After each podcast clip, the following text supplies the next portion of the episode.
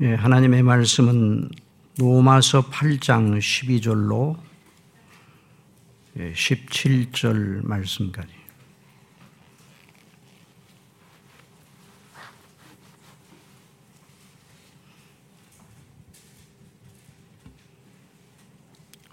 읽어드리겠습니다. 그러므로 형제들아 우리가 빚진 자로 돼 육신에게 져서 육신대로 살 것이 아니니라. 너희가 육신대로 살면 반드시 죽을 것이로되 영으로서 몸의 행실을 죽이면 살리니 무릇 하나님의 영으로 인도함을 받는 사람은 곧 하나님의 아들이라. 너희는 다시 무서워하는 종의 영을 받지 아니하고 양자의 영을 받았으므로 우리가 아빠 아버지라고 부르짖느니라. 성령이 친히 우리의 영과 더불어 우리가 하나님의 자녀인 것을 증언하시나니 자녀이면 또한 상속자 곧 하나님의 상속자요 함께 읽겠습니다. 그리스도와 함께한 상속자니 우리가 그와 함께 영광을 받기 위하여 고난도 함께 받아야 할 것이니라 기도하겠습니다. 아버지 하나님 오늘은 이렇게 귀한 주일 우리 아버지께 경배 드리고 또 이 예배를 통해서 광포되는 말씀을 듣는 시간 주셨사오니 성령님 말씀을 대언하는 자와 듣는 모든 자들에게 역사하셔서 감동하셔서 기름 부음을 주셔서 말씀을 통해 예비하신 큰 은혜를 저희 심령이 충만하게 받도록 인도해 주옵소서 예수님의 이름으로 기도드리옵나이다. 아멘. 예, 오늘 이렇게 하나님께서 은혜 주셔서 거룩한 주의 날 우리 하나님 아버지께 신령과 진정으로 예배드리는 이런 특권을 저와 여러분이 받았습니다. 여러분, 우리가 이렇게 하나님께 예배 드리는 이것을 의뢰 있는 일로 생각해서는 안 됩니다. 어, 지금 전 지구상 70억 인구라고 그러는데 70억 인구 중에 주의를 성수하면서 하나님께 예배 드리는 그리고 하나님께서 주시는 이 놀라운 구원의 은혜를 누리며 어, 우리 아버지께 영광을 돌리는 그 인구가 얼마나 될 것인가 따져보면 아주 적습니다. 아주 적어요. 어, 우리가 기도했습니다마는 우리의 동포들 여기서 50km만 가도 예수님 이름을 입 밖에 내면 어, 절대로 안 되는 참으로 무서운 흑암의 땅입니다. 전 세계 또 이 복음의 영광이 마음껏 증거되도록 이런 자유가 허락된 지역에서도 하나님의 말씀인 성경대로 복음이 증거되는 곳을 또 따지자면 아주 적습니다. 여러분 이걸 생각하면서 우리 하나님께 예배드리는 이, 이 귀한 어, 은혜를 늘 감사해야 될 것입니다. 어, 다윗은 시편 27편 4절에서 이렇게 하나님 앞에 아뢰며 구백을 했습니다. 내가 여호와께 한 가지 일 그것을 구하리니 곧 내가 내 평생에 여호와의 집에 살면서 여호와의 아름다움을 바라보며 그의 성전에서 사모하게 하실 것이니라. 다윗이 한 가지만 구한다면 한 가지를 하나님 앞에 구하라. 너 평생에 그러면 평생 주의 집을 떠나지 아니하고 하나님의 아름다우심을 악모하며 영광을 돌리는 그 은혜를 베풀어 주옵소서. 그를 그걸 구하겠다는 말이에요. 그러니까 여러분 주일 성수를 할 수 있는 은혜를 구하시기 바랍니다. 평생 주일 주일 성수하는 은혜를 주옵소서. 그 속에 다 들었어요. 다그 속에 들었어요. 지상 생애 속에서 어, 정말 모든 것이 그 속에 들어있어. 이런 믿음을 가지고 오늘도 우리가 하나님께 예배 드리는데 오늘 하나님의 말씀 어, 우리는 이 읽어드린 이 로마서 8장 어, 이는 이 말씀 중심으로 구원받은 사람들 속에 역사하시는 성령님의 인도하심에 대한 귀한 진리를 듣고자 합니다. 오늘 성령께서 저와 여러분의 심령 속에 큰 은혜로 기름 부음을 주실 줄 믿습니다. 로마서 8장 14절에 있는 말씀 다시 읽습니다. 무릇 하나님의 영으로 인도함을 받는 사람은 곧 하나님의 아들이라. 너희는 다시 무서워하는 종의 영을 받지 아니하고 양자의 영을 받았으므로 우리가 아빠 아버지라고 부르짖느니라. 성령이 친히 우리 영으로 우리의 영과 더불어 우리가 하나님의 자녀인 것을 증, 증언하시나니. 그러니까 성령님의 인도하심이 구원받은 사람들 속에 있다 하는 그런 말씀입니다. 정말 불신자들과 구원받은 성도들을 근본적으로 다르게 만드는 절대적인 표지를 말하라고 하면 이걸 말해야 돼요. 성령, 보혜사 성령께서 내주하시며 인도하심을 받는 사람, 이 사람이 바로 참된 신자요 구원받은 사람이에요. 구원신앙을 가진 사람이죠. 우리 예수님께서 십자가를 지시기 전날 밤 최후의 만찬을 드시고 난후 제자들에게 하신 최상의 위로의 말씀은 바로 보혜사 성령님께서 너희에게 오실 것이라 하는 그런 말씀이었어요. 요한복음 14장 16절에 내가 아버지께 구하겠으니 그가 또 다른 보혜사를 너희에게 주사 영원토록 너희와 함께 있게 하시리니 저는 진리의 영이라 세상은 능히 저를 받지 못하나니 이는 저를 보지도 못하고 알지도 못함이라 그러나 너희는 저를 아나니 저는 너희와 함께 거하시며 또, 또 너희 속에 계시겠습니다. 내가 너희를 고아와 같이 버려두지 아니하고 너희에게로 오리라. 고아와 같이 너희를 버려두지 아니한다 말씀하셨어요. 제자들이 그 말씀을 들었는데 우리에게도 마찬가지입니다.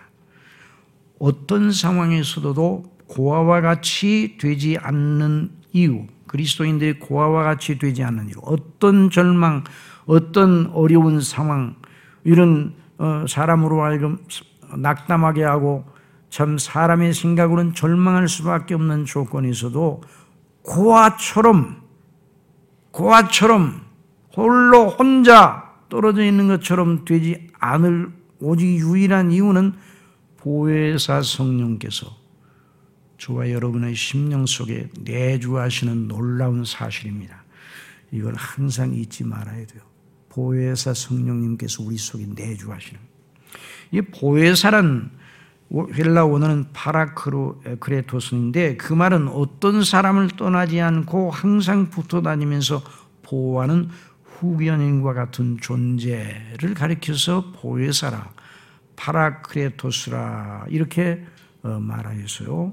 그러니 보혜사의 가장 기본적인 개념은 한시도 그 사람과 떨어지지 않고 그 사람의 복됨을 위하여 자기가 가진 모든 역량을 쏟아붓는 참 선생이라는 의미입니다. 그러니 보혜사 성령께서 저와 여러분을 인도하신다는 것은 지상생애의 최고의 행복이에요. 오늘 이 귀한 어, 진리의 말씀을 들음으로 하나님께 주시는 은혜를 받고자 하는 것입니다. 자, 그러면 오늘 본문 속에 나오는 대로 무릇 하나님의 영으로 인도함을 받는 사람은 곧 하나님의 아들이라 그런 말씀하셨는데 이 하나님의 인, 성령님의 인도하심에 대해서 하나님의 성령님의 인도하심에 대해서 어, 알려면 두 가지 사실에 대해서 어, 먼저 알아야 됩니다. 근데 이제 시간이 제한된 시간이기 때문에 사실은 이 주제가 매우 큰 주제예요. 어, 그래서 여러분들이 잘 집중하셔서 어, 또 그동안 어, 목사님을 통해서 계속 이 말씀을 들어왔을 겁니다. 그런데 또 듣는 것이죠. 여러분 보, 예, 교회의 교훈은요 복음의 말씀을 계속 듣는 겁니다. 어, 하나님의 성령님의 놀라운 방식이 뭔가 반복 학습이에요. 뭐라고요? 반복 학습이에요. 반복. 성경을 읽어보세요. 줄기찬 반복, 반복이 진행됩니다. 그런데 오늘날 사람들은 반복을 싫어해요. 반복. 그런데 쓸데없는 일을 반복하면 안 되지만은 반복을 굉장히 중요하게 생각. 어린아이를 기르는 부모가 늘 반복법을 쓰잖아요. 어린아이가 어릴 때부터 저와 여러분이 부모님으로부터 계속 반복 적인 교훈을 받으면서 어릴 때부터 자랐어요. 이게 생명 어, 관계, 생명의 관계를 가진 사람들 사이에 지혜의 덕목이에요. 하나님께서 그렇게 하셨어요. 그래서 이런 말씀드리면 학교에서 공부 잘하는 학생이 왜 공부를 잘하는가? 반복을 많이 하는 사람이 공부를 잘합니다. 머리가 좋은 사람이 공부를 잘하는 게 아니에요. 어떤 사람이 조사를 했습니다. IQ 94만 돼도 서울대학에 들어갈 수 있다 그래서. 그 어떻게 그게 가능하냐? 학습 태도가 문제지. 학습 태도가 문제지. 보통 사람이면 누구나 할 수 있는 것이 학교에서 배우는 학습이라는 거예요. 그런데 우등생과 열등생 사이의 차이는 우등생은 앉아서 계속 배웠던 걸 복습, 복습, 복습하는 거죠. 그게 우등생이 되는 거죠. 열등생은 누군가? IQ가 나쁜 사람이 아니에요. 30분 동안 앉아있지를 못하는 사람이에요. 물론 그 학생도 계속 참고서를 사라고 많이 돌아다닐 수 있어요. 돌아다니는 것 가지고는 안 되는 거예요. 앉아가지고. 그러니까 교회 교육은 반복학습이에요. 아이고 목사님 뭐 어디서 시작해도 뭐, 또, 뭐 오늘도 복음의 말씀을 하시겠지. 그렇죠. 그 외에 전할 게 없어요. 왜? 그것이 바로 저와 여러분의 생명의 어, 양식이요. 우리 예수님이 나는 생명의 떡이라고 그래요. 떡이라는 말은 무슨 말인가? 떡이란 우리식으로 말하면 생명의 밥이라 그 말이에요. 여러분 밥을 먹는 일이 지루하고 밥을 먹는 일이 감격적이지 못하면 병원에 가봐야 됩니다. 여러분 오늘도 아침에는 이제 그렇게 했지만 점심 때 식사를 하실 때 얼마나 우리가 밥을 먹을 때마다 감격하면서 먹습니까? 아이고 이렇게 맛있어. 날마다 먹는 밥인데 근데 그 밥이 맛이 없기 시작하거든 상당히 주의해 봐야 돼요. 어? 그러면 어, 몸에 이상이 있다는 거예요. 자, 영적인 어, 양식을 먹는 성도의 태도도 마찬가지예요. 그러니까 여러분들이 지금까지 목사님한테 배워왔던 것을 제가 여러분들에게 또 증거하는 거예요. 만일 목사님께서 가르치지 않으신 것을 제가 오늘 가르친다면 어? 저나 목사님 가운데 둘 중 하나가 잘못됐을 거예요. 그런데 그럴 리가 없어요. 그럴 리가 없어요. 그래서 오늘도 성령의 인도하심에 대해서 어, 배우려면 두 가지를 오늘 두 가지를 하나는 성령께서 저와 여러분의 심령 속에 계신 증거 그걸 알아야 돼. 성령께서 우리 속에 계시다는 것을 어, 증거 확증을 받아야 아 성령의 인도하심을 우리가 따라야 되겠구나 이런 생각을 하잖아요. 자기 속에 성령님이 계신 것을 어, 확신하지 못하는 사람이 성령의 인도하심을 받는다는 거 어렵죠. 그리고 두 번째는 성령님의 인도하심의 구체적인 실상, 성령님이 인도하시면 어떤 방식으로 인도하시는가, 이두 가지를 배워야 돼요. 지금까지 여러분들이 계속 들어왔던 것을 오늘 다시 한번 그 두 가지 요점을 중심으로 생각해 봅니다. 자, 그래서 오늘 우리는 읽어드린 본문 말씀을 중심으로 하되 성경 전체를 통하여 그 두 요점에 대해서 살펴보려고 합니다. 먼저 성령께서 우리 안에 보혜사로 계신지 아니 계신지를 어떻게 확인할 수 있는가? 만일 우리 안에 성령께서 계신 것이 확실하지 그, 그 점에 대해서 확신하지 못한다면 어, 우리의 이 성령님의 인도하심을 따른다는 것도 안 되는 거죠. 그러니까 우리 안에 성령께서 계시는 것을 어떻게 확인해야 되는가? 바로 답을 말씀드릴 수 있는데 그렇게 하면 학습이 안 돼요. 그래서 이 문제를 놓고 여러 교훈이 있어요. 성령께서 우리 안에 계시다는 우리 안에 계시다는 증거를 말하는 뭐 여러 교훈이라고 말하면 크게 두 개로 나눌 수 있는데 성령님에 대해서 말하면 바로 은사를 생각하는 사람들이 있어요. 은사주의자들이 이런 질문을 성령께서 계신 증거를 대보세요 라고 라는 이런 질문을, 이런 요구를 받으면 대번에 은사를 생각할 거예요. 1970년대, 1980년대 우리 한국 교회는 방언 열풍에 쌓여 방언을 하지 못하면 성령 받은 것이 아니라는 식의 이상한 교훈이 유포되어 있었어요.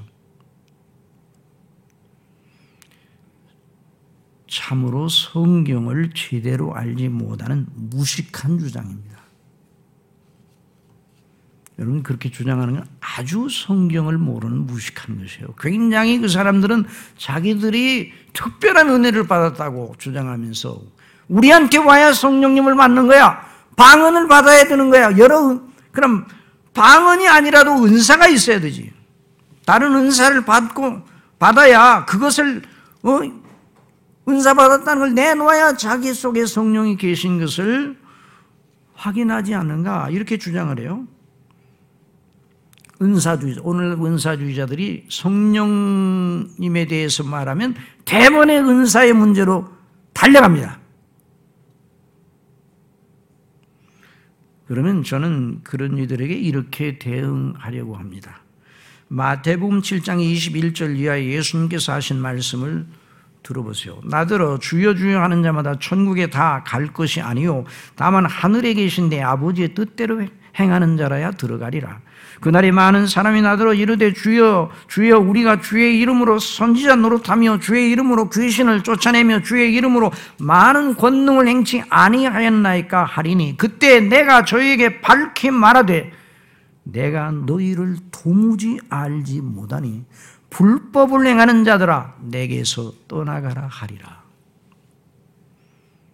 여러분 그날 주님의 주님께서 말씀하신 대로 그 주님의 날에 주의 이름으로 선지자 노릇했습니다. 주의 이름으로 귀신도 쫓아내고 많은 권능을 행하였나이다. 라고 하는 사람들이 거짓말을 하겠어요? 어디 감히 예수님 앞에 거짓말을 해요? 예수님 앞에서 어, 심판장이신 예수님 앞에 거짓말할 수가 없어요. 왜? 모든 걸 환히 다 아시는 분 앞에 어떻게 거짓말을 해요? 지상의 재판장 앞에서는 거짓말할 수 있어요. 왜? 재판장이 알고 있는 범위가 아주 적기 때문입니다. 그러니까 거짓말을 하지. 모를, 모를 테니까. 그러나 하나님 앞에 거짓말을 통하지 않아요. 그래서 최후 심판 때 각인이 직구하리라. 주님께 직구하리라 그랬어요. 직구한다는 말은 푼다는 말이에요. 자기 있는, 있는 것을 다 모조리 숨김없이 아련다는 그 말이에요. 그러니까 주님 앞에 내가 선지자 노릇했습니다. 주의 이름으로 귀신을 쫓아내고 주의 이름으로 많은 권능을 행하였습니다. 라고 말한 사람들이 거짓말하는 건 아니에요. 그런데 그날 주님께서는 그런 이들 가운데 아니 그렇게 말하는 그 사람들에게 내가 너희를 도무지 알지 못한다. 예수님이 모른다는 그 말은 너와 나는 상관이 없다 그 말입니다. 그 말은 천국 백성이 아니란 말이죠. 너는 지옥의 자식이다. 야, 이 무서운 말씀이에요. 자, 그러면 우리는 여기서 이런 결론을 내릴 수 있어요. 선지자 노릇하고, 많은 권능을 해고 귀신을 쫓아내고, 이거 사람이 힘으로 하는 게 아니에요. 성령님의 은사를 받았음에 틀림없어요, 그 사람들이. 성령님의 은사로 설교자 노릇하고 성령님의 은사로 귀신도 쫓아내고 여러 은사를 어, 어, 통해서 큰 권능도 행한 게 틀림없어요. 그런데 그 사람이 천국에 들어가지 못한다고 그랬어요. 자, 여기서 우리는 이런 요점을 발견합니다. 성령님의 여러 은사들은 신앙의 본질, 구원 신앙의 본질과 연관된 것이 아니에요. 성령님의 은사는 주님 교회와 하나님의 나라의 일을 위하여 섬기기 위해서 그 사역자로 부르신 자들에게, 종들에게 성령께서 나누어 주시는 것의 문제예요. 그래서 사도 바울은 고린도 교회에서 문제된 성령님의 은사에 대하여 가르치면서 이렇게 말하였습니다. 고린도전서 12장 28절 이하에 하나님이 교회 중에 몇을 세우셨으니 첫째는 사도요, 둘째는 선지자요, 셋째는 교사요, 그 다음은 능력이요, 그 다음은 병 고치는 은사와 서로 돕는 것과 다스리는 것과 각종 방언을 하는 것이나 다 사도겠느냐, 다 선지자겠느냐, 다 교사겠느냐, 다 능력을 행하는 자겠느냐. 다 병 고치는 은사를 가진 자겠느냐? 다 방언을 말하는 자겠느냐? 다 통역하는 자겠느냐? 여기 말하는 나열된 고린도 전서 12장에 나열된 이 은사들은 초대교회 사도시대에 성령께서 나누어 주신 은사들이에요. 이 대목을 가지고 또 은사주의자들은 오늘날도 이런 은사가 주어진다고 말하면서 어, 주장을 해요. 그런데 그것도 그것도 성령의 하나님의 계시의 방식, 성령님이 일하시는 방식에 대해서 잘 모르는 일들이에요. 물론 하나님의 성령께서 주권적으로 역사하시기 때문에 어떤 경우에는 주권적으로 필요하다 여기면 뭐 주실 수도 있어요. 그러나 하나님은 질서의 하나님이시기 때문에 여러분 집을 질 때 처음 집을 질 때 하고 집이 다 거의 완성될 때 하고 일꾼들이 같습니까? 다릅니까? 달라요. 처음에는 트랙터가 오고 어, 땅을 파고 다 그러잖아요. 어? 그리고 기초를 놓는데 필요한 일꾼들 또 필요한 장비들이 있어요. 그러나 집이 완성되고 이제 다 이사갈 날이 얼마 안 남았다 그러면 어, 미장하고 장판하고 뭐 등 달고 다 그러잖아요. 그 일꾼들이 달라요. 그러니까 은사주의자들이 말하는 식으로 성경에 기록되어 있으니까 오늘날도 해야 된다. 그 초대교회 때 성령 께서 나눠주신 것인데 성경이 완성돼 성경의 계시가 완결되지 못할 그때에 주어진 것이죠. 자, 이 문제는 이제 목사님 통해서 여러분들 계속 배우셨을 겁니다. 자, 그러니까 은사는 신앙의 본질에 관한 것이 아니라 사역과 관계되는 겁니다. 그런데, 그럼 이제 여러분들 가운데, 그럼 구원받지 못한 사람도 은사가 주어질 수 있습니까? 이 문제에 대해서도 이제 논란이 있을 수가 있어요. 그런데 에, 가론 유다를 생각해 보세요. 가론 유다가 70인 전도대가 돌아와 가지고 어, 예수님께 뭐라고 하는 거야? 아, 우리가 복음을 전하니 천국 복음을 전하니까 많은 사람들이 어, 귀신도 나가고 말이 귀신도 항복하더이다. 그러니까 우리 예수님께 나도 안다. 너희가 가서 복음 전할 때 저 사단이 번개처럼 하늘로부터 땅으로 떨어지는 걸 내가 보았다고. 예수님 말씀하셨어요. 그러나 귀신들이 너에게 항복하는 것으로 기뻐하지 말고 너의 이름이 하늘에 있는 것으로 기뻐하라. 그런데 그때 그 은사를 가론 유다는 안 받았을까? 가론 유다도 받았을 거예요. 그러나 가론 유다는 주님의 구원을 받지 못하였어요. 물론 이렇게 말하면 은사가 필요 없다. 그 말은 아니에요. 오늘날도 여전히 오늘날도 은사가. 이 하나님의 교회 하늘 영광 교회 교회 주님의 교회를 세우시고 또 양육하시 먹이시는 어, 주님께서 어, 목사님을 세우셔서 또 여러 일꾼들을 세우셔서 여러 성도님들이 또 주님의 몸된 지체로 세우셔서 교회를 섬기게 할 때 여러 은사들을 주시는 목사님은 목사님에게 필요한 은사를 주시고 장로님은 장로님에게 또 여러 직분자들 여러 성도님들에게는 각각의 은사를 주셔 교회를 섬기게 하시는 거예요. 그러니까 은사를 그럼 그러니까 성경에 우린도 어, 전서 12장에 나와 있는 그, 그 은사만 있는 게 아니라 그 은사가 몇 가지인지는 잘 몰라요. 뭐 신학자마다 다 달라요. 그러니까 오늘날 이 성령님의 인도하심을 따라 성령의 은사를 받아. 설교도 성령의 은사인 것입니다. 설교도. 설교자로 하나님이 세우셨는데 성령께서 설교할 수 있는 이런 은사를 주지 않으시면 설교를 못 하는 거예요.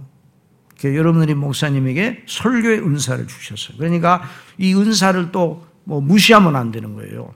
그러나 은사와 신앙의 본질과는 직결되는 것이 아니에요. 은사를 받았다고 신앙을 아, 구원을 받은 것이냐 그렇게 말하면 안 되는 것이죠. 그래서 은사는 하나님의 어, 일, 복음의 사역을 위해서 성령께서 주권적으로 나눠 주신 것인데요. 그러니까 신앙의 본질에 속한 것이 아니라 사역에 관한 것입니다. 은사는. 그러나 우리가 지금 다루고 있는 구원 신앙의 참된 표지로서의 보혜사 성령님의 내주하심의 문제는 모든 참된 신자들에게 해당되는 신앙의 본질에 관한 것이에요. 보혜사 성령님께서 인도하시는 그래서 하나님의 영 성령님의 인도하심을 받는 사람들이 바로 하나님의 아들들이라고 말씀하셨잖아요.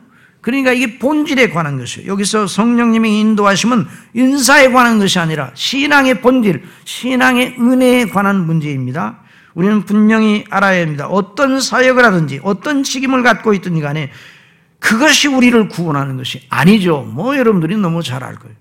우리의 구원은 그리스도에 대한 참된 믿음으로 말미암아 주어지는 것입니다. 그러니 우리 안에 성령께서 보혜사로 계신지를 확인하는 가장 확실하고 절대적인 척도는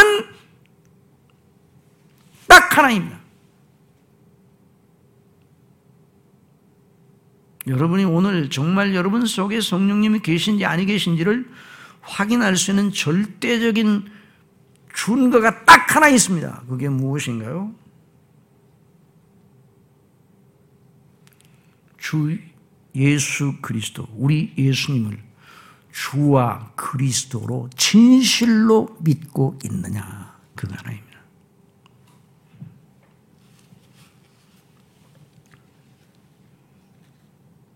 여러 종교의 대상 중에 하나로 알고 그래도 예수님 믿는 것이 가장 좋을 것 같아요. 다른 여러 종교들이 많지만 예수님이 최고예요.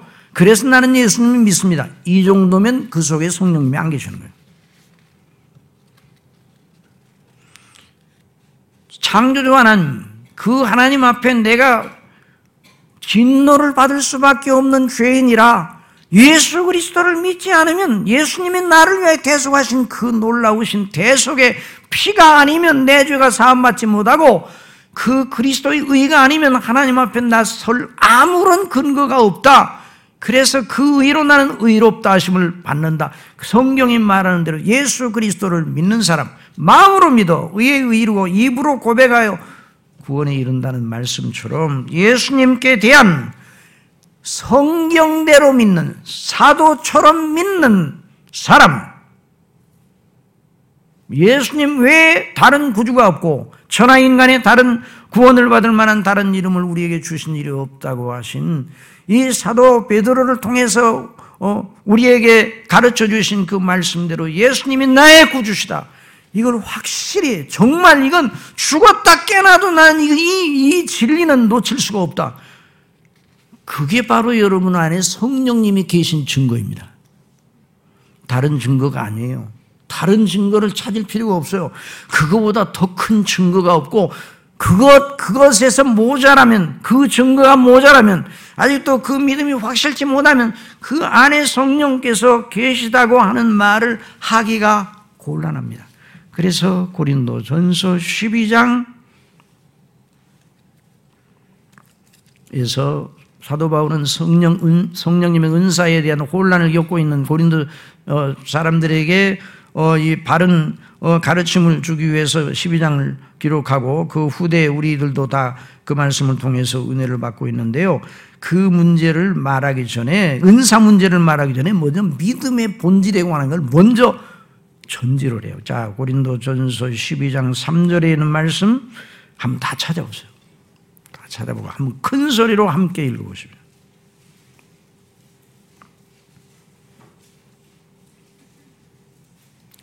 자, 시작. 그러므로 내가 너에게 알리는 하나님의 영으로 말하는 자는 누구든지 예수를 저주할 자라 하지 않냐고 또 성령으로 아니하고는 누구든지 예수를 주시라 할 수 없느니라. 그래서 아멘입니까? 아멘입니다. 이 말씀이 여러분 이 말씀을 읽을 때 여러분 마음속에 확신이 넘치고 기쁨이 넘쳐야 돼요. 하, 네. 내가 예수님을 믿는 게 내 힘으로 된 것이 아니군. 내 속에 성령께서 계심으로 그렇게 되었구나. 그리고 성령님이 계신 확실한 표현은 무엇인가? 예수님을 하나님의 아들, 메시아, 구주, 오직 유일한 구주, 하나님의 보내신 중보자요. 예수님이 죽으심이 나를 위한 것이요. 예수님의 사심이 나를 위한 것이요. 예수님의 승천하심이 나를 위한 것이요. 예수님이 다시 오시기 전에 나를 위해 기도하고 계시고 예수님이 다시 오셔서 말씀하신 대로 나를 영화롭게 하실 것이다. 이걸 확실히 믿으면 성경대로 믿는 믿음에 있어서 확실하면 그 사람이 바로 그 속에 성령님이 내주하시는 사람입니다. 그 내주하심이 없이는 이와 같은 일이 일어날 수가 없어요. 여러분 여기 불이 좀 환하게 들어와 있잖아요. 전력을 넣으니까 전력 스위치를 내리는 순간 다 꺼져버리는 거예요. 우리 믿음이 우리 종교성의 동력으로 믿음이 진행되는 게 아니에요. 성령님께서 우리를 붙잡아 주시고 늘 우리 심령 속에 주님을 향한 믿음의 거룩한 역사가 나타나도록 인도하시기 때문입니다. 여러분 이 말씀 들을 때 다시 한번 복음의 영광으로 구원받은 영광으로 기뻐하고 감사해야 돼요. 그래서 우리 주님께 제자들에게 물으신 것 아닙니까? 예수께서 가이사라 빌립보 지방에 이르러 제자들에게 물어 가라사대 사람들이 인자를 누구라느냐? 가로되 더러는 세례 요한 더러는 엘리야 어떤 이는 예레미야나 선지자 중에 하나를 하나이다.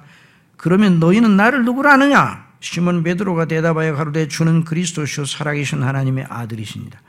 예수께서 대답하여 가라사대 바요나 시몬아 네가 복이 있도다 이를 내게 알게 아니는 혈육이 아니요 하늘에 계신 내 아버지시니라. 또 내가 내게 이루노니 너는 베드로라. 이 반석 위에 내 교회를 세우리니 음부의 권세가 이기지 못하리라. 그러니까 그 믿음이 사도 베드로의 종교성에서 났다면 하루아침거리예요. 사도 베드로의 신앙 고백이 사도 베드로로부터 기원했다면 그건 한 줌도 안 되는 거예요. 한 줌 크게 그 힘도 어떻게 음부의 권세를 이겨요? 그런데 내가 너를 반석으로 삼겠다는 것은 사도 베드로, 사도 베드로의 신앙 고백, 그 신앙 고백은 신적 기원을 가진 것이요. 로만 캐돌이 이것을 이 대목을 사도 베드로의 개인으로 생각해서 교황 제도를 어, 정당화시키기 위해서 사도 베드로를 제1대 교황으로 앉혔어요. 베드로는 관심도 없고 알지도 못해요.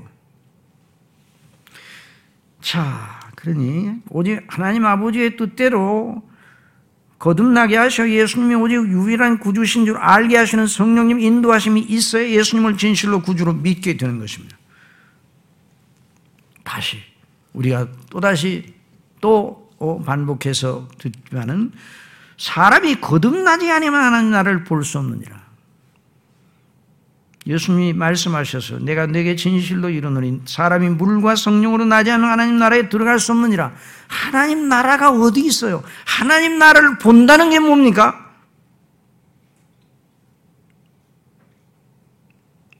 하나님 나라를 본다는 게 뭐예요? 바로 하나님께서 예수 그리스도 안에서 그 사랑하시는 백성들을 구속하셔서 구원해 내셔 자녀로 삼으시고 그들로 백성을 삼아 하나님께 절대 복종하는 그리스도의 형상을 본받게 하시어 온전히 하나님을 기쁘시게 하는 순종하는 자녀로 그 백성으로 삼는 나라 하나님 나라 하나님의 왕국 Kingdom of God이 놀라운 일을 하나님이 이루시는데 그것을 그 이치를 안다는 거예요. 본다는 게. 눈으로 본다는 게 무슨 건물 뭐 이렇게 뭐, 어, 무슨 뭐, 연병장에 무슨, 어, 이 군사 퍼레이드 하는 그런 어떤, 어떤 나라의, 어, 국, 국가의 군사력을 본다, 뭐 어떤 나라를 본다, 그게 아니라 바로 하나님의 거룩하신 그 나라, 그리스도 안에서, 그리스도 안에, 그냥 그리스도 안에 하나님의 나라가 있는 것이죠. 그리스도께서 오셨을 때 하나님 나라가 임한 거예요. 그래서 천국이 가까웠으니 회개하라고 말씀하셔서 예수님이 구원자로 오셨는데 천국이 가까웠다고 그랬어요. 그러니까 예수님은 구원자시고 하나님 나라를 몰고 오신 분이에요. 하나님 나라의 임금이셔요. 그러니까 거듭나야 하나님 나라를 볼 수 있다는 그 말은 하나님의 거룩하신 그 나라의 이치, 곧 그리스도 안에는 구원과 하나님 나라의 이치를 안다는 거예요. 그 이치가 그리스도를 믿는 것으로 나, 그 이치를 아는 것이. 그래서 우리 예수님께서는 요한복음 3장 3절에서 거듭남의 필요성에 대해서 말씀하신 다음에 요한복음 3장 14절에서 그 맥락 속에서 모세가 광야에서 뱀을 든 것 같이 인자도 들리하리니 이는 저를 믿는 자마다 영생을 얻게 하려 하심이라. 하나님의 세상을 이처럼 사랑하사 우리 다 같이 따라합시다. 시작. 하나님의 세상을 이처럼 사랑하사 독생자를 주셨으니 이는 저를 믿는 자마다 멸망치 않고 영생을 얻게 하려 하심이라. 이 놀라운 진리의 말씀이 정말 믿어지는 것. 성령님으로 말미암아 되는 일이죠. 그러므로 사도들은 예수님을 진실로 믿는 것과 성령께서 보혜사로 내주하시는 것을 별개로 말하지 않았어요. 오늘 성령론을 말하라면 성령님에 대해서 말하면 별개로 말해. 구원받은 일과 성령님을 별도로 성령님은 그리스도의 영이셔요. 하나님의 영이셔요. 그 성삼위 하나님의 경륜적 질서 속에서 하나님의 성령님의 역사가 나타나는데 성령님을 별도로 따로 떼어 이렇게 물론 성령님에 대해서 배울 때는 그렇게 배우기는 하지만 항상 하나님 아버지의 뜻대로 그리스도의 것을 가지고 누구 것을 가지고 그리스도의 것을 가지고 역사하시는 거예요. 그러니까 예수님의 믿는 믿음, 예수님을 믿는 믿음이 있는 사람이 참된 믿음을 가진 사람이 어떻게 해서 그렇게 믿게 되었는가? 그 사람의 종교성이 다른 사람보다 유별나기 때문에 그게 아니라 하나님이 택하셔서 미리 아신 자들을 부르시고 부르신 그들을 의롭다 하시고 의롭다 하신 그들을 영화롭게 하셨다는 하나님의 이 거룩하신 그 목적의 그 시행 속에서 일어났던 일이에요. 그러니까 저와 여러분이 이런 하나님의 사랑의 대상이요. 이런 하나님의 우리를 향한 영원한 목적이 있다는 것. 이거 생각할 때 우리가 정말 자다가도 일어나서 하나님 앞에 찬송 부르고 영광을 돌리고 사실 그래야 돼요. 여러분, 잠에서 깨어나거든 먼저 주님의 이름으로 하나님 앞에 영광을 나 같은 자 예수님 믿고 구원받았다니 성령께서 그 속에 그런 감격을 주시는 거예요. 그래서 아 이게 시간이 자꾸만 어떻게 시간이 이렇게 여기 이 시간은 이렇게 빨리 지나가지? 이걸 얘기하고 지나야 돼. 에베소서 아니 그 사도행전 19장에 보면 에베소에 사도 바울이 갔어요. 그런데 거기 제자들이 거기 제자들이 사도행전 19장 한번 보세요. 거기 보면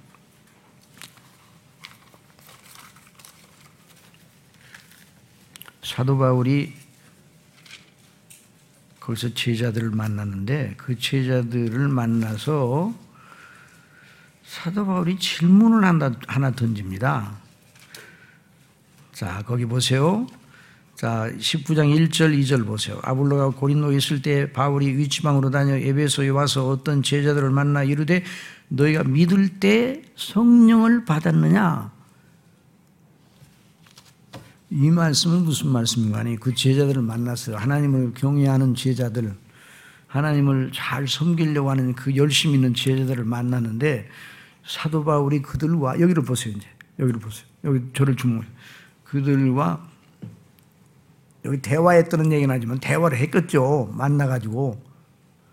사도 바울은 대번에 그들의 믿음이 무엇인가 잘못되어 있다는 걸 그, 그들의 믿음이 성령이 말하는 복음에 대한 바른 믿음의 체계를 갖추지 못했다는 걸 알고 있었어요. 그래서 너희가 예수님을 믿느냐 이렇게 묻지 않고 먼저 너희가 성령을 받았느냐 이렇게 물어봐요.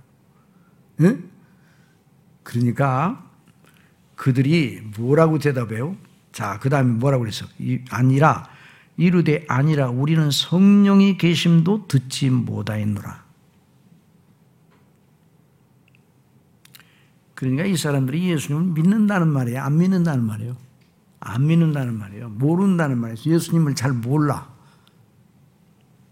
그래서 사도 바울이 그러면 너희가 무슨 세례를 받았느냐? 세례를 받았다고 그러면 무슨 세례를 받았느냐? 그러니까 요한의 세례로다. 바울이 그들에게 말합니다. 요한이 회개의 세례를 베풀며 백성에게 말하되 내 뒤에 오시는 이를 믿으라 하였으니 이는 곧 예수라 하거늘 그래서 예수님에 대해서 증거를 했어요. 간단하게 예수라 하거늘 그래 바로 세례 를 주고 그런 말이 아니라 예수님을 증거했던 말이에요. 이 성경은 경제적으로 이렇게 어 이렇게 약축해서 줄여놓은 거지. 그러니까 예수라 하겠으니 곧 예수라 하거늘 그들이 듣고 그냥 그 한마디만 들었다는 말이에요. 그 복음을 들었다는 예수님의 복음을 주 예수의 이름으로 세례를 받으니 그주 예수님을 믿고 신앙 고백을 하여 제 예, 믿겠습니다. 예, 아, 그렇군요. 예수님이 바로 우리의 구주시군요. 아, 세례 어, 요한 선생님이 가르쳐 준 바로 그분이 바로 예수님이군요. 아, 그분이 우리를 왜 십자가에 못 박혀 죽으셨다고요? 그분을 믿어야 죄사함 받고 의롭다 하심을 받는다고요? 믿겠습니다. 그래서 세례를 주었어요. 만일 어떤 교회에서 목사님 세례를 이제 세례 받으셔야 되죠. 나오신 지 어, 이제 대개 우리 교회에서 이제 학습 받고 이제 세례 받자 세례를 세례를 받으셔야 되죠. 그런데 아 그런데요, 목사님 믿으려고 믿으려고 해도 세 잘안 믿어지니 어떡하죠? 예수님이 나를 위해 십자가에 못 박혀 죽으셨다는데 왜 예수님이 나를 위해 십자가에 못 박혀 죽습니까? 만일 뭐 그럴 리 없지만 그 목사님 세례 받아 그래도 세례 받아 놓으면 믿음이 생기는 거요. 그러면 옳습니까? 틀립니까? 큰일 나는 거예요. 그러면 세례는 믿음 있는 사람에게 베푸는 거지 믿음이 생기라고 주는 것이 아니에요. 세례는 그 믿음으로 하면 구원받을 만한 믿음이다라 하는 걸 알고 세례를 주는 거예요. 그래서 이들이 예수님을 믿음으로 말며 세례를 받으니까 자 6절에는 말씀 보세요. 바울이 그들에게 안수하며 성령이 그들에게 임하심으로 방언도 하고 예언도 하니 모두 열두 사람 좀 되더라. 자, 이 대목에 이르면 이제 은사주의자들이 들고 일어납니다. 봐라! 성령을 받으니까 방언을 받았잖아! 이 사도행전에 나타난 요, 요 대목을 잘 이해를 해야 돼요. 성경 전체를 보는. 시각을 가지고 봐야 돼요. 이 대목은 오늘로 성령 받으면 방언과 은사, 예언을 받는다는 그걸 가르쳐 주기 위해서 여기서 말하는 게 아니에요. 하나의 표적이 표적. 그 당시 사도 시대에 사도 시대에 사도의 복음을 위한 표적에 사도가 증가하는 복음을 믿으면 구원을 받고 성령님을 고해서 성령님도 함께 그 속에 내주하신다는 걸 보여주는 표적으로 봐야지 오늘날도 동일하게 이와 같은 일이 일어날 수 있다. 그러면 그건 성경에 대해서 무식한 거예요.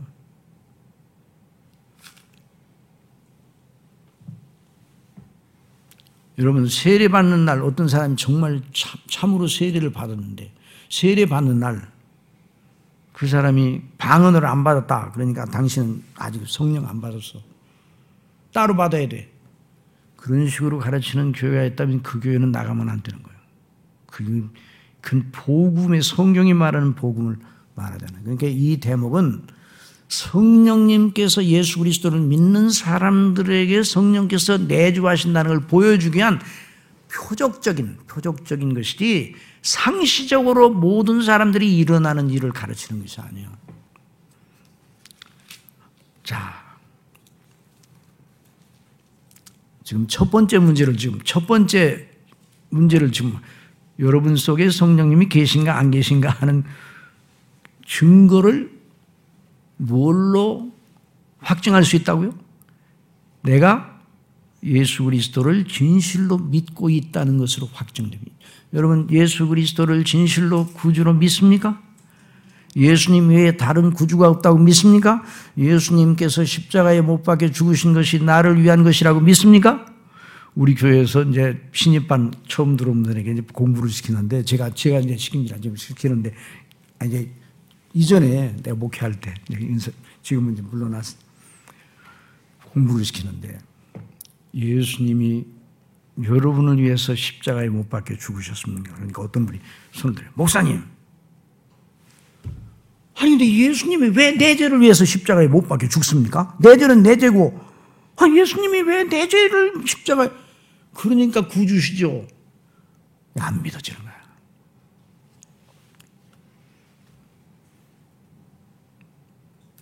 내 죄를 위해 십자가에 못 박혀 죽으셨다고 믿으면 정말 여러분 속에 성령님이 계신 것입니다. 이게 이제 결론이에요. 이걸 여러 번 말씀드렸잖아요. 이게 중요하니까 여러분 말씀드려요. 그러다 보니까 시간이 거의 다 갔네. 자, 이제 두 번째 요건에 대해서 말씀을 드려야 돼요. 자, 성령님이 인도하시면 어떻게 나타나는가? 신비로운 체험, 이상한 느낌, 뭐 그런 걸로 나타나는가? 또 우리 속에 성령이 계신 줄, 여러분 속에 성령이 계신 줄 살펴보세요. 그렇게 말하면 막 여러분 심령을 막, 어? 바라보려고 하고 뭐가 느낌이 있는가 많은 사람들이 이렇게 생각. 또 어떤 분들은 내 신비로운 체험을 해야 그런 식으로 인도하시는가. 그러니 하나님은 그렇게 인도를 하시지 않습니다. 그렇게 인도를 하시지 않고 이적적인 일로 인도하니 그게 이렇게 인도하시지 않고 의식으로 의식 세계를 지각을 지각과 의식에 사람이 생각하고 마음을 쓰고 지정의 요소가 있잖아요. 그걸 누가 주셨어요? 주님 창조주께서 우리를 인격을 인격적으로 인도를 하셔요. 그 생각과 지각을 주장하시고 조명을 해 주셔서 조명. 그런데 뭘로 조명하시는가? 자, 여러분 지금 여러분이 책을 볼 때 책을 봅니까? 등을 바라봅니까? 여러분 불 켜고 등을 바라봅니까? 책을 봅니까? 등의 조명을 따라서 책을 보는 거죠. 여러분 속에 성령님의 역사하시는 것을 어떻게 할 수 있는가? 이 방에 불이 켜 있는 걸 어떻게 할 수 있는가? 등을 바라볼 수도 있긴 있어요. 그런데 여러분 책을 바라보면 돼요. 책을 바라보기에 좋게 환하게 비쳤으면 등이 펴 있는 것과 마찬가지로 성령께서 우리 지각, 우리 의식을 인도하시는데 여기 본문에 있는 것처럼 이 본문 자 하나님의 영으로 인도하심을 받는 사람들은 하나님의 아들들이라고 그랬죠. 자 자, 15절, 16절 우리 다 같이 큰 소리 읽어 봅시다. 시작. 너희는 다시 무수하는 종의 영을 받지 아니하고 양자의 영을 받았으므로 우리가 아빠, 아버지라 부르지느니라 성령이 친히 우리 영과 더불어 우리가 하나님의 자녀인 것을 증언하시나니. 그러니까 자녀의 의식, 하나님의 아들의 의식, 양자의 의식을 우리 속에 충만하게 부어 주시는 거예요. 그럼 어떻게, 어떻게 부어 주시는가? 어떻게? 우리 마음을 건드려 가지고 너 하나님의 자녀야. 어? 뭐 기도하는데 어느 날 귓속에 대고 그런 음성이 들려서 그게 아니라 하나님의 말씀인 성경을 아까 말씀드렸죠. 조명의 영에 조명의 영 성령께서 성령을 읽을 때 성령이 믿어지고 아 내가 하나님의 자녀구나 하나님의 아들이구나 하는 의식을 충만하게 부어주시는 방식으로 인도하시는 그러니까 하나님의 자녀의 마땅한 생각과 시각을 사용하도록 인도해 주시는 거예요. 기계적으로 이래라 저래라 인도하시는 게 아니에요. 이 성경을 쓸 때도 성경을 쓸 때도 기계적으로 이 사도 바울이 야 사도 바울아 연필을 들어라 예 들었어요. 어, 다 준비됐느냐 양피디가 준비됐느냐 예다 준비됐어요. 자 지금부터 내가 부르겠다. 나 사도 바울은 뭐 그래가지고 노마서를 쓴 게 아니에요. 기계적인 영감론, 기계적인 우리 어, 개혁주의에서 기계적인 영감론으로 가르친다고 생각하는 사람들이 있어요. 저 자유주의주의 그 자유주의 진영에 있는 사람들은요, 신신학을 어, 그 따라가는 사람들은 거듭나지도 않은 사람들이에요. 그 사람들은 성경을 믿지 않으니까. 성령께서 인도하실 때 지각을 사용해요. 그러니까 성령의 인도하심을 받는 사람은 부자유한 사람도 되고 자유한 사람. 어떤 의미의 부자유인가? 나쁜 생각의 부자유에, 세상적인 생각, 육신의 생각의 부자유에, 성령 인도하시는 바는 육 앞에 로마스 8장 어 5절에 보면 육신을 따르는 자는 육신의 영을 일을 영을 따르는 영의 일을 생각한다니 그러지 본성 죄악적 종욕에 있어서는 부자유하게 돼. 그런데 하나님의 영광을 바라보는 데서는 자유하게 돼요. 자유함으로도 예수님께서 내 말에 가는 자마다 자유함으로 진리를 할지니 진리가 너희를 자유케 하리라고 그랬잖아요. 성령의 인도하심을 받는 사람은 진정한 의미의 자유를 얻는 거예요. 그래서 하나님의 자녀 의식을 충만하게 부어 주시고 자녀의 의식을 부어 주시는데 뭘 부어 주시는가? 뭐 지나가다가 뭐 이렇게 생, 이렇게 뭐 들려주 그게 아니라 하나님의 말씀을 읽을 때 또 하나님의 말씀을 의존하고 예수님께 하나님이 합당한 하나님이 받으실 만한 기도를 하도록 인도하시는 거예요. 그래서 우리를 위하여 간구하신다. 그 말이 우리는 가만히 있고 성령님이 대신 기도해 주시는 그 말이 아니라 우리의 심령을 깨우쳐서 그러니까 성령께서 인도하시고 우리의 심령을 깨닫게 하시고 책망하시고 어떤 때는 책망도 하시고 어떤 때는 인도하시고 어떤 때는 위로도 하시고 어, 우리 생각이 꽉 막혀 있는데 하나님의 말씀을 따라 성경을 따라 그러니까 성령께서 성령의 검이 바로 하나님 말씀이에요. 그 하나님의 말씀을 모르면 성령님이 인도하시면 받기가 힘들어요. 성령님이 계시 그러니까 하나님 말씀을 우리가 잘 배워야 돼요. 그리고 이제 시간이 이제 많이 지나 조금 더 했으면 좋겠는데 시간이 너무 많이 지나가면 안, 안 돼요. 어? 우리 교회에서도 어, 우리 교회 같으면 막 진행하겠는데 여기도 다른 일 또 한 일 할 일 있잖아. 그러니까 성령의 인도하심을 받는 사람은 성경에 대한 바른 공부를 하고 그래야 되는 거예요. 성, 성경이 곧 성령 교과서예요. 성경이 곧 성령님의 말씀이에요. 그러니까 성령의 인도하심 받으려면 하나님의 말씀을 묵상하고 배우고 확신하고 그대로 순종하는 그런 과정을 통해 성령의 인도하심. 그래서 계명에 대해서 우리가 배운다. 계명의 정신을 우리가 깨닫게 말씀에 따라 복음에 비추어서 그래서 계명을 지킬 능력을 우리에게 또 주시는 힘을 주시는 그 능력이 어떻게 나와요? 팔 힘이 강해집니까? 아니, 우리 마음의 생각, 마음의 힘이, 마음이 마음을 뜨겁게 하고, 그런데 성령의 인도하심이 있어서 정말 중요한 일 가운데 하나는 이거 강조돼야 돼요. 이거, 이거 강조하면 잘 모르는 교회도 있어. 따라하세요. 기독교 고전을 많이 읽으라. 여러분 성령께서 교회사 가운데 계속 가르쳐 주셨어요. 성경을 주신 다음에 성령께서 교회사 시대에 성령 성령께서 교, 선생님이시니까 교회사 선생님이시니까 어떻게 성경을 믿어야 되고 어떻게 하나님의 말씀을 이해해야 되는가를 가르쳐 주셨어요. 교회사 속에서 그런데 교회사 속에 많은 교리 논쟁이 있었잖아요. 엉뚱한 그 교훈을 가지고 덤비는 사람을 그 그런 논장 논쟁을 하나님의 성령께서 허용하시고 그 가운데 하나님의 성령님이 가르쳐 주시는 줄기가 무언가 그래서 어? 교회사 쪽으로 계속 가르쳐 주셨어요. 그래서 거기서 교리가 나온 거예요. 그러니까 교리를 배우는 건 성령님이 인도하심을 받기를 원하는 사람에게 대단히 중요한 것이죠. 성경에서 아 신학교에서 뭐 배우는가? 교회사 속에서 성령께서 가르쳐 주시는 그 체계, 그게 개혁주의요. 그걸 배우는 거예요, 신학에. 설교한다. 설교자로 하나님께 세우신다. 어른 그걸 배우는 거예요. 저도 이게 설교할 수 있는 건 성령님의 어, 인도하심을 따라서 은사를 받아서 복음의 사역자가 되어서 여러분 목사님도 마찬가지고 배워서 어디를 배워요? 목사님이 새 것을 막 쫓아다닙니까? 아니요. 계속 배워요. 목사님 그 서재 가 봐요. 맨날 고전들이 그냥 수두로 가잖아요. 그걸 배우는 거예요. 아, 옛날 아, 옛날 걸, 옛적 선한 길로 돌아가야 돼요. 그걸 모르는 사람들이 너무나 많아요.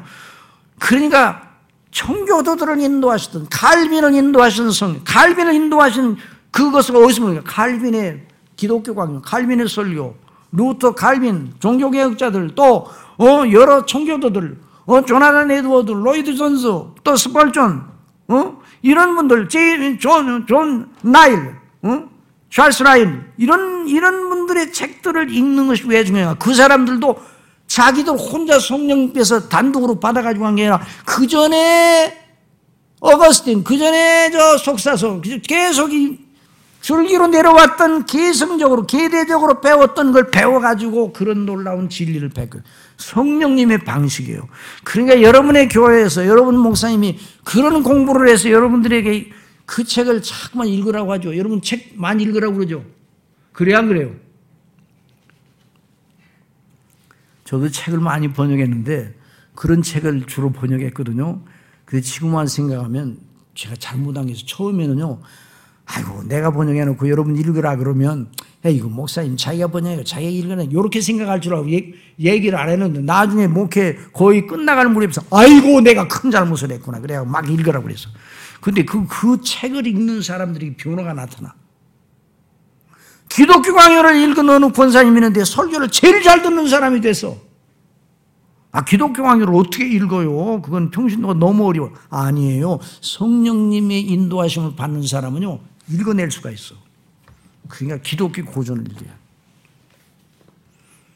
그래서 개혁주의를 표방하는 교회가 이것을 놓쳐서는 안 되는 거예요.